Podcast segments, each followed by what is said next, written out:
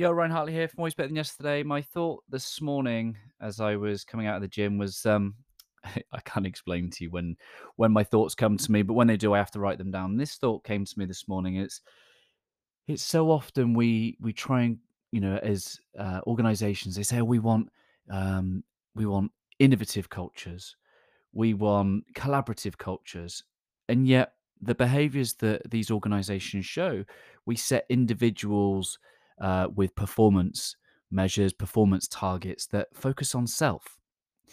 So given the choice do we think our team members then are going to um, focus on their own tasks or focus on the we the collective work? And and that's what happens when we put you know people in pressured situations where they feel like you know they're going to be exposed or at risk if they don't achieve what they need to first of, of course we're going to be less giving we it, it, when we look at the world from two energies love or fear what we're putting on our teams through those performance targets and those performance measures that focus on self is we're giving them conditions.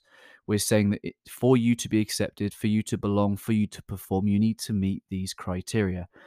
So we don't want to threaten our existence. So what do we do? We prioritize that. We prioritize our existence and our safety over and above the what seemingly on the surface is the nice thing to do, which is about collabor- collaboration with our with our colleagues this is where we as leaders need to take a step back and think what is it we're doing what are we even trying to achieve what is the point you know it, it doesn't make us good leaders just because we can have difficult conversations and hold people to account to meaningless things let me encourage you and this may be difficult if you're you know a middle manager because maybe your culture is not built this way but if you are responsible for a culture if you are responsible for an organization just please consider this if you have to set performance targets, do so that focus on the collective. If you want to see collaboration and innovation, we'll set those targets, set those goals, set the focus so that given the choice, Uh, your people are not going to look at self preservation before they extend the olive branch to the team.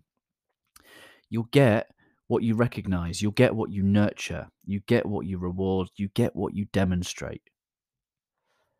It won't happen by accident. If you want collaboration, innovation, problem solving, create the environment where that, that happens naturally so that your people don't have to make a choice between their own survival versus that which is helping each other. So I hope this has just sparked something in you. Take a step back and think, what is it we're doing? What are we trying to achieve? Why are we so focused on f- trying to uh, demonstrate or have individuals prove their self worth, when all that really does is that creates islands. It means that given the choice, I'm going to focus on me before we, because the me that's at risk can't afford to put we first. You know, and, and when I was doing fasting for Lent, there was a great example of, you know, I became um, more self focused the hungrier I got closer to midday because I didn't have what I needed. I didn't have the safety or, or the basic um, nutrition I needed to be able to survive. Sounds extreme, but that's what happens when we go into that focus of self that we lack in some way or that we need to perform in some way. It restricts our natural ability to serve, love, connect with our colleagues and those around us. Don't perpetuate those cultures, my friend. Just because that's the way it's always been done does not mean that it's the right thing to do.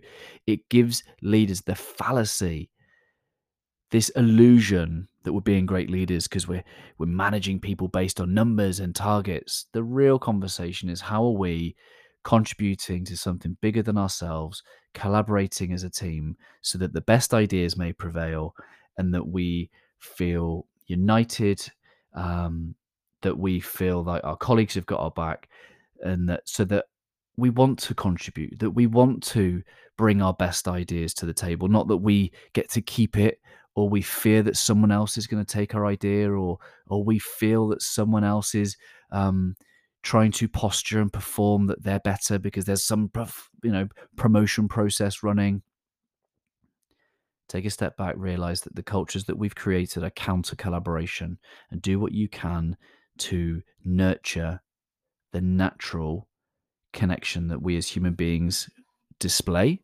when we're not fear of our own safety. Have a great day, my friends. Keep creating that greenhouse. Always love.